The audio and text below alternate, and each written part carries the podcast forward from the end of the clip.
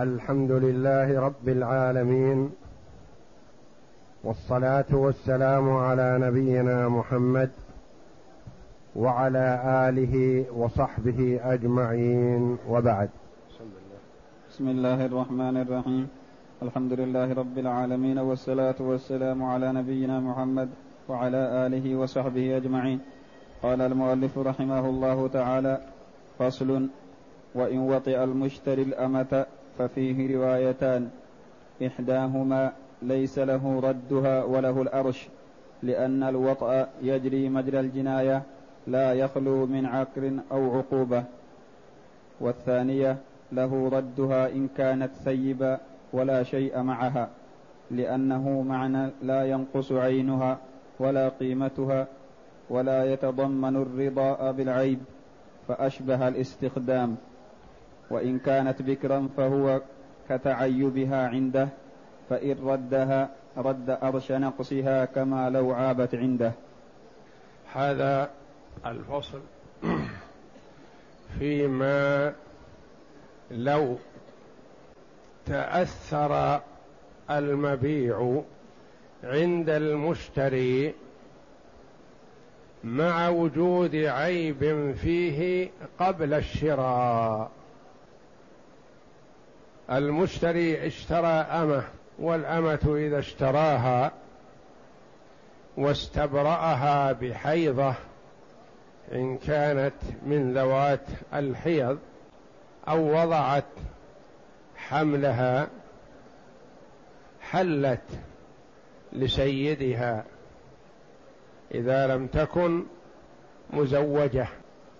اشترى الرجل الأمة واستبرأها ثم وطئها ثم وجد فيها عيبا.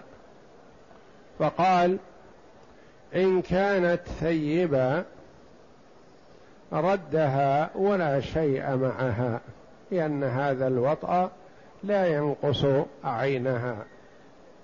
وإن كانت بكرا فهو بالخيار. إن شاء أخذ الأرش مقابل هذا العيب وإن شاء ردها ورد أرش بكارتها لأنها نقصت قيمتها فيرد مقابل هذا النقص كما ذكرنا في المصرات يردها ويرد معها. صاعا من تمر مقابل اللبن الذي استفاده.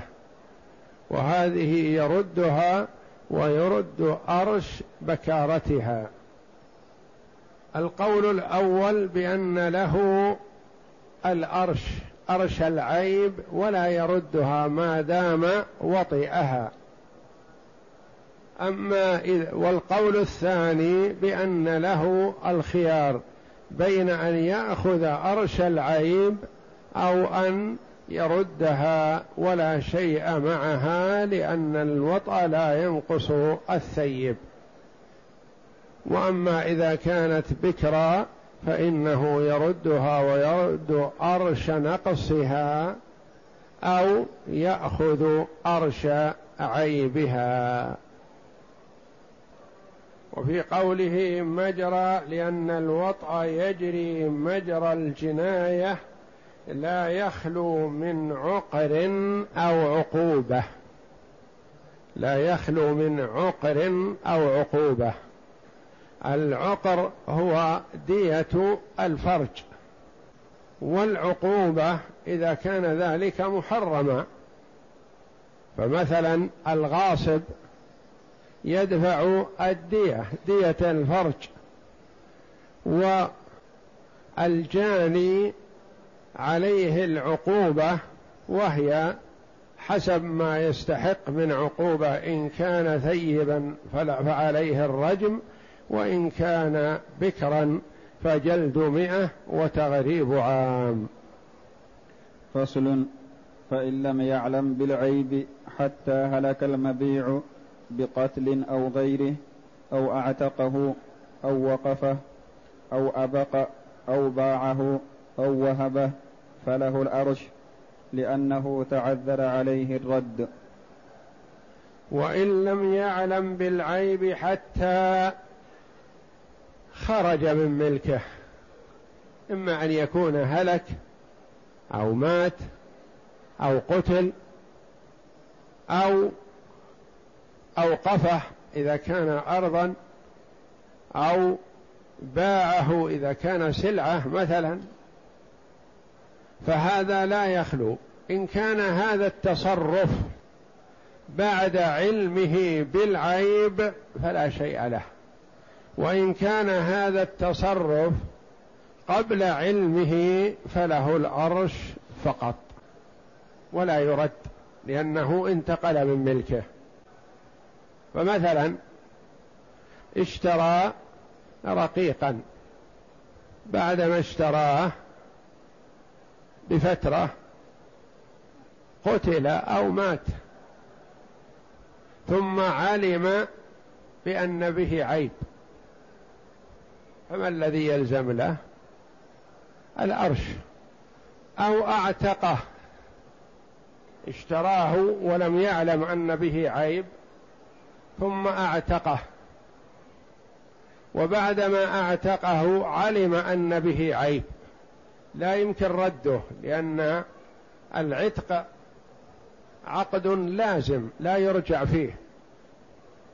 فالمرء مثلا إذا اعتق خرج من ملكه.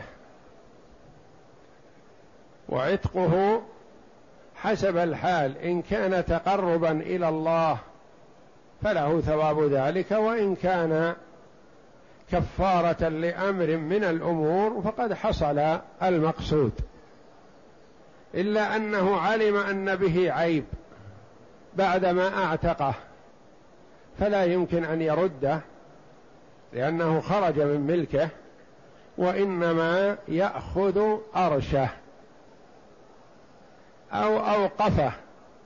مثلا اشترى أرض يظن أنها سليمة من العيوب فأوقفها جعلها وقف لله تعالى يبنى عليها مسجد. وبعدما أثبت الوقفية تبين أن في الأرض عيب من العيوب. أما أن تكون أرضها رخوة تختلف عما حولها أو يكون بها عيب من العيوب. لم يظهر له إلا بعدما أوقف الأرض فلا يرجع في الوقفية لأن الوقفية عقد لازم مثل العتق. فإذا أوقف الشيء فلا يرجع فيه. فماذا له؟ له الأرش. ما يقول أرد عليك هذه الأرض وأشتري بدلها أرض أخرى مثلا أجعلها وقف نقول الوقفية خرجت من ملك الرجل فلا يتصرف فيها. بخلاف ما إذا نوى أراد الوقفية يعني اشترى أرض من أجل أن يوقفها ما أوقفها إلى الآن. ثم تبين له بها العيب فله أن يأخذ العرش وله أن يردها لأنها لا تزال في ملكه. لكن الصورة الأولى أوقف هذه الأرض وجعلها وقفا لوجه الله تعالى يبنى عليها مسجد مثلا. ما يستطيع أن يتراجع عن هذا. فماذا يكون له؟ وجد أن بالأرض عيب. بعدما أوقفها فله الأرش أرش العيب. تعرض على أهل الصنف فينظروا كم قيمتها سالمة من العيوب. قالوا مثلا قيمتها مئة. وكم قيمتها بهذا العيب؟ يقولون سبعون. فيقول نأخذ العرش وقدره ثلاثون. أو أبق عبد رقيق لما باعه سيده هرب من سيده الآخر الجديد. هو إذا أبق فهو على سيده الآخر. لكن تبين له أن به عيب من قبل. فنقول له أرش هذا العيب. أو باعه. مثلا اشترى هذه الأرض ثم باعها. ثم تبين له أن بها عيب. ما يستطيع أن يردها لأنه باعها. فنقول في هذه الحال له أرش العيب. أو وهبه كذلك. إذا وهبه لشخص ما اشترى هذه الأرض ثم وهبها لأخيه. أو اشترى هذه الناقة ثم وهبها لأخيه أو لصاحبه. الواهب ما يجوز له أن يرجع في هبته إلا الوالد له أن يرجع في هبته لولده. هذا مستثنى. وأما سائر الناس فلا يجوز للمرء أن يهب ثم يرجع. الراجع في هبته كالكلب يقيء ثم يعود إلى قيئه يعني فيأكله. فلا يجوز للمرء أن يهب ثم يعود في هبته. فإذا وهبه وعرفنا أنه لا يجوز له أن يعود في هبته فلا يستطيع أن يرده حينئذ فيأخذ أرشاه. لأنه تعذر عليه الرد. نعم وإن فعله. وإن فعل ذلك مع علمه بالعيب فلا ارش له لرضاه به معيبا ذكره القاضي. وإن فعل ذلك يعني أعتق أو باع أو وهب أو وقف بعد علمه بالعيب فلا شيء له. ما يقول أبيعه وأرجع في العرش. نقول ما بعته إلا لأنك قابل له راض بهذا العيب.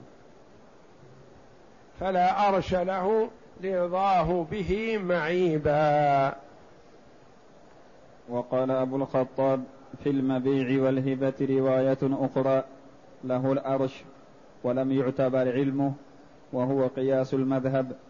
لأننا جوزنا له إمساكه بالأرش وتصرفه فيه كإمساكه. وقال أبو الخطاب في البيع والهبة قال حتى لو علم بالعيب قبل البيع أو علم بالهبة قبل البيع علم بالعيب قبل الهبة أو قبل البيع فله الأرش. لأنه يجوز له أن يمسكه ويأخذ الارش فهو هبته وبيعه بمثابة إمساكه وإمساكه لا يدل على الرضا ما دام أنه يعلم أن له حق المطالبة بالارش فمثلا اشترى هذه الأرض ثم علم أن فيها عيب فأعطاها لولده أو لأخيه أو لغيرهما وطالب بالأرش من حقه أن يأخذ الأرش لأنه له أن يأخذ الأرش والسلعة بيده فيأخذ الأرش كذلك إذا أخرجها من ملكه باختياره. نعم. وإن باعه قبل العلم ثم رجع إليه ببيع أو غيره فله رده أو أرشه لأن ذلك امتنع عليه لخروجه من ملكه وبرجوعه إليه عاد الإمكان. وإن باعه قبل العلم بالبيع بالعيب ثم رجع إليه ببيع أو هبة فله حق أن يرجعه ويأخذ الثمن أو يأخذ العرش. إيضاح هذا بالمثال اشترى سيارة مثلا ولم يعلم أن بها عيب ثم باعها ثم رجعت إليه بأي صفة من صفات الرجوع إما أن المشتري منه وهبها له أو أنها رجعت إليه بهذا العيب أو أنه اشتراها مرة أخرى ممن باعها عليه فله ردها بالعيب الأول. لأنه امتنع الرد من أجل انتقالها من ملكه فبعودتها إلى ملكه مرة أخرى له أن يردها بالعيب الحادث فيها قبل أن يشتريها. فصل وإن باع بعضه أو وهبه فله أرش الباقي. فأما أرش ما باع فينبني على ما قلنا في بيع الجميع وفي جواز رد الباقي بحصته من الثمن روايتان. فإن باع بعضه أو وهبه فله أرش الباقي. لأن قلنا إذا باع أو وهب ما له شيء. فإن باع بعضه أو وهبه. إذا قلنا إنه إن باعه أو وهبه فليس له إلا أرش ال فليس له إلا الأرش لأن إرجاعها أصبح متعذر. لكن من حقه أن يطالب بالأرش. فإذا كان البيع أو الهبة لبعض المبيع فإن باع بعضه أو وهبه فله أرش الباقي. فأما أرش ما باع فينبني على ما قلنا في بيع الجميع. يعني إن كان بعد علمه بالعيب فليس له الرجوع. وإن كان قبل علمه بالبيع فله العرش.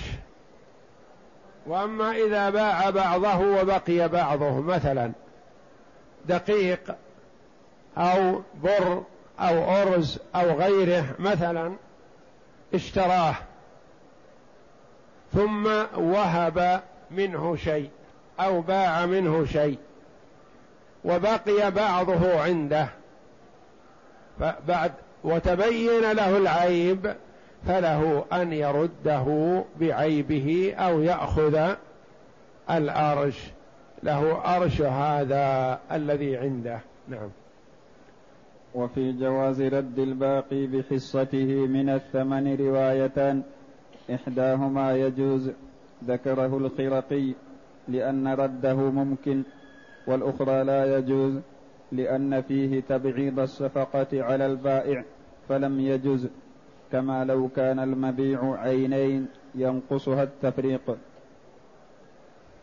الرواية الأولى على أن ليس له رد الباقي وإنما له العرش فقط. وفي جواز رد الباقي بحصته من الثمن روايتان. إحداهما يجوز لأن هذا المشترى معيب وتبين عيبه فله رده على من باعه عليه.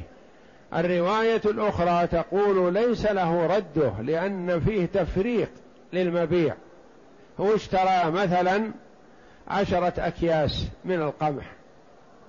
ووهب منها خمسة وبقي عنده خمسة فتبين بها العيب فله أن يأخذ الأرش أرش ما بين يديه لكن هل له رد ما بين يديه أم لا؟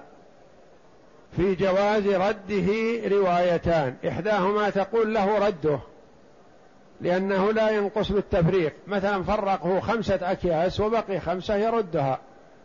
الرواية الأخرى تقول لا ليس له رد بعض المبيع ما دام تصرف في بعضه لأن فيه تفريق الصفقة على البايع وربما يكون فيه ضرر على البايع إذا رد بعض الشيء وترك بعض. مثال ذلك أن يكون مثلا مئة كيس وزع منها وتصدق وأعطى خمسين كيس فبقي خمسون. هل له أن يرد الخمسين؟ الرواية الأولى تقول يرد لأنه معيب وبين يديه وله رده. الرواية الأخرى تقول ليس له رد ذلك لأنه ربما يكون فيه ضرر على البائع الأول فلا يرد عليه. مثلا ما وجه الضرر؟ يقول البائع الأول رد لي المئة كاملة أستطيع أتصرف فيها. أسافر بها إلى الرياض إلى جدة إلى مكان ما وأسوقها لكن خمسين تكلفني مصاريف أكثر مما آمل أن أستفيد. فهي لا تتحمل أجرة السيارة كاملة ولا تحمل لي بقسطها وإنما لابد بأجرة كاملة. فعلي ضرر في هذا فرد المئة أو اقبلها كلها وخذ العرش. ولو اشترى شيئين فوجد بأحدهما عيبا فله ردهما معا أو إمساكهما وأخذ الأرش. فإن أراد رد المعيب وحده ففيه الروايتان. إلا نعم. إلا أن يكون. إلا أن يكون مما ينقصهما مما ينقص مما ينقصهما التفريق. كمصراعي باب وزوجي خف.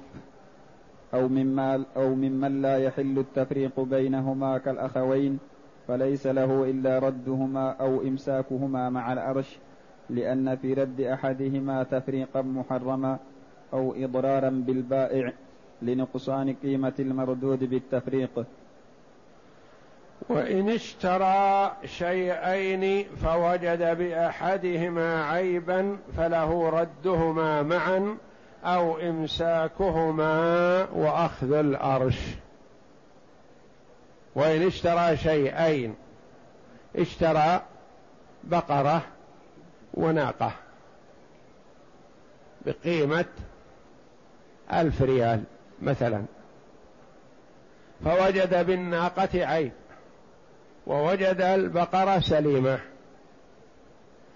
يقول فله ردهما معا أو إمساكهما وأخذ العرش يقول أريد أن أرد عليك أحد المبيعين وآخذ أحدهما. يقول لا. رد الاثنين وخذ القيمة كاملة. أو اقبلهما وخذ أرش العيب من حقك. فإن أراد رد المبيع وحده قال أريد أن أرد المعيب وحده وأما السليم فأنا أريده. ففيه روايتان هل يجوز له ذلك أو لا يجوز؟ قال إلا إن كان مما يضرهما التفريق. مثلا اشترى خفين خف للقدمين وجد بأحدهما عيبا والآخر لا عيب فيه. فقال أريد أن أرد هذا بالعيب وأخذ غير المعيب. قيل له هذه ينقصها ويضر بالبايع التفريق. ما يمكن هو يستفيد من خف واحد.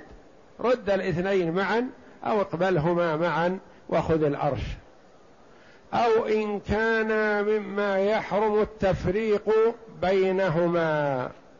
اشترى أمه وولدها بقيمة ألف ريال.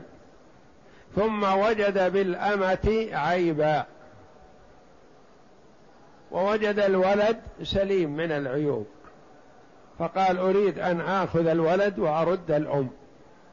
نقول له لا يجوز لك ذلك حتى لو وافق البايع لأن في هذا تفريق بين الأم وولدها والنبي صلى الله عليه وسلم منع التفريق بين الأم وولدها في البيع. وإن تلف أحد المبيعين ووجد بالآخر عيبا فعلى الروايتين وإن تلف أحد المبيعين ووجد بالآخر عيبا فعلى الروايتين. إن اشترى شيئين وأحدهما تلف والتالف يتعين أرش عيبه والآخر باقي فهل له رده أو لا؟ أو يأخذ أرش الاثنين؟ على روايتين. إحداهما تقول له رده وأخذ قسطه من القيمة والأخرى تقول ليس له رده لأنه ربما تضرر البائع برد أحد البضاعتين وقبول إحداهما. نعم. وإن اختلفا في قيمة التالف فالقول قول المشتري. لأنه كالغارم فهو كالمستعير والغاصب. وإن اختلفا في قيمة التالف فالقول قول المشتري. مثلا إذا توافق على رد المبيع بقسطه الباقي لكن اختلفا في القول بقيمة التالف. اشترى الحاجتين مثلا فقال المشتري التالف قيمته مئة ريال. وقال البايع بل قيمته أكثر من هذا لأن في مصلحته الكثرة لكونه تالف لن يرد. فقال قيمته أكثر فاختلفا فالقاعدة عندنا إذا اختلف الاثنان في القيمة فالقول قول الغارم يعني الذي يدفع الشيء. هذا إذا لم يكن هناك بينة. أما إذا كان هناك بينة فيرجع إليها. وإذا لم يوجد بينة فالقول قول الغارم الذي هو الذي يريد دفع القيمة. نعم. وإن كانا معيبين باقيين فأراد رد أحدهما وحده فهي كالتي قبلها. وإن كانا معيبين باقيين فأراد رد أحدهما وحده فهي كالتي قبلها. فيها روايتان يجوز ذلك والأخرى تقول لا يجوز لأن في هذا تفريق للصفقة على البايع. وقال القاضي ليس له رد أحدهما لأنه أمكنه ردهما معا. ويقول القاضي أبو يعلى ليس له رد أحدهما إما أن يأخذهما معا ويأخذ العرش أو يردهما معا ويأخذ القيمة. نعم. ولو كان المبيع عينا واحدة فأراد رد بعضها لم يملك ذلك وجها واحدا. لأن فيه تشقيص المبيع على البائع وإلحاقا لضرر الشركة به. ولو كان المبيع عينا واحدة فأراد رد بعضها لم يملك ذلك. العين المبيعه سيارة مثلا فوجد فيها عيب فقال أنا أريد أن أرد نصف السيارة. يكون لك. ونصف السيارة يكون لي. في عين واحدة ما تفرق. فقال أريد أن أرد عليك نصفها. رد علي نصف الثمن. ونكون أنا وأنت شركاء في السيارة. نقول لا يملك هذا لأن المشتري لا يرغب المشاركة. وعليه ضرر في هذا. اشترى السيارة مثلا بعشرة آلاف ثم وجد فيها عيب. فقال السيارة التي اشتريتها منك معيبة وأنا لن أقبلها معيبة لكن من أجل خاطرك أنا أقبل نصفها ونصفها يكون لك. ونكون شركاء أنا وياك في هذه العين المعيبة. فهل يلزم لأن البايع قد يتضرر بالمشاركة. فيقول للمشتري ردها جميع أو اقبلها جميع. ولا أريد أن أشاركك في السيارة. فصل. وإن اشترى اثنان شيئا فوجداه معيبا فرضيه أحدهما ففيها روايتان. إحداهما للآخر رده نصيبه لأنه جميع ما ملكه بالعقد فملك فملك رده بذلك كما لو انفرد.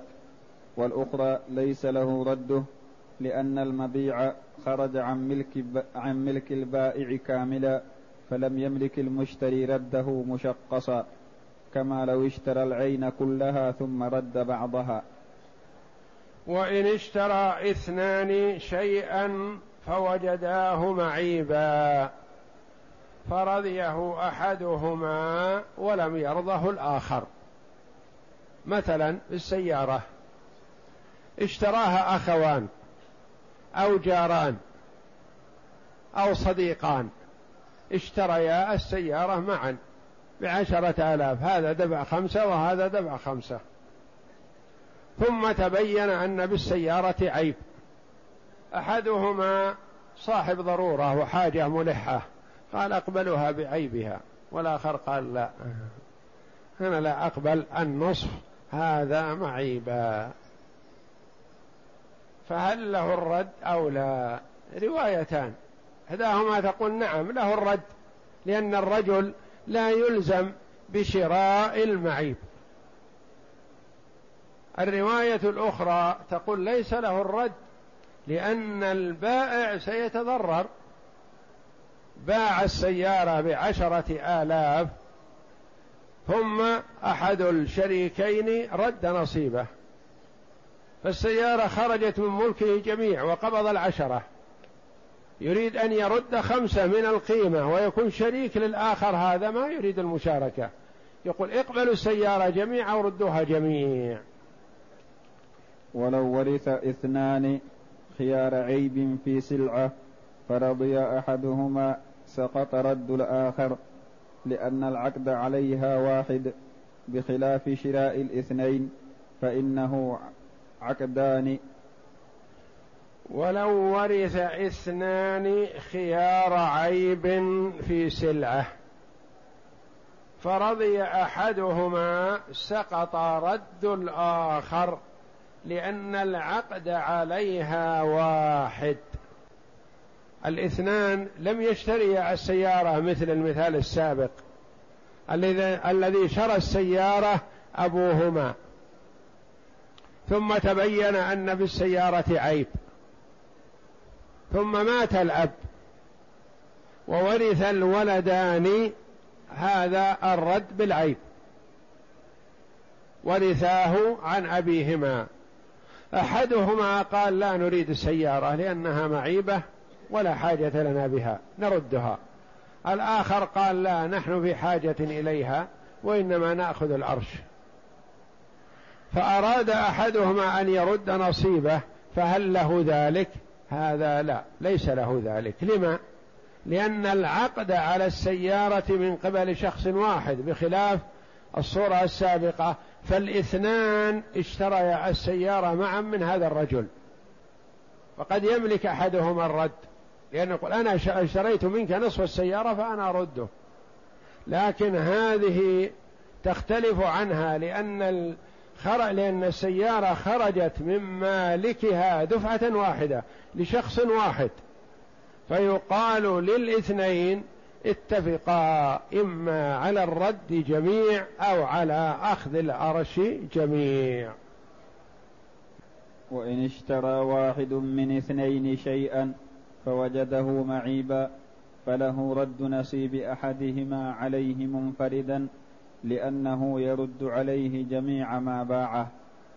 هذه بعكس الصورة السابقة. السيارة مشتركة بين اثنين. ثم جاء شخص واشترى نصفها من هذا واشترى النصف الآخر من الآخر. فلما اشترى السيارة من اثنين وجد بها عيب. قال أحدهما عمي أو خالي أستحي أرد نصيبه عليه. لكن الآخر لا لا أجامله. فأراد رد المبيع نصيب رد نصيبه عليه. دون الآخر فلا بأس بهذا فله حق. لما؟ لأنه اشترى نصيب هذا كامل وأراد رده كامل. من الأصل ما له إلا نصف السيارة فهو رده عليه رد عليه نصفه وقبل النصف الآخر. وإن اشترى واحد من اثنين شيئا فوجداه فوجده معيبا. فله رد نصيب أحدهما عليه منفردا لأنه يرد عليه جميع ما باعه ويقبل نصيب الآخر لأنه يقول أستحي أرد هذا السلعه على أخي أو على عمي أو على خالي وإنما الآخر شريكه أرد عليه نصيبه. فله ذلك لأنه في هذه الحال رد على الرجل كل ما اشترى منه لأنه أصلا اشترى منه نصف السيارة ورده عليه. والله أعلم وصلى الله وسلم وبارك على عبده ورسول نبينا محمد وعلى آله وصحبه أجمعين.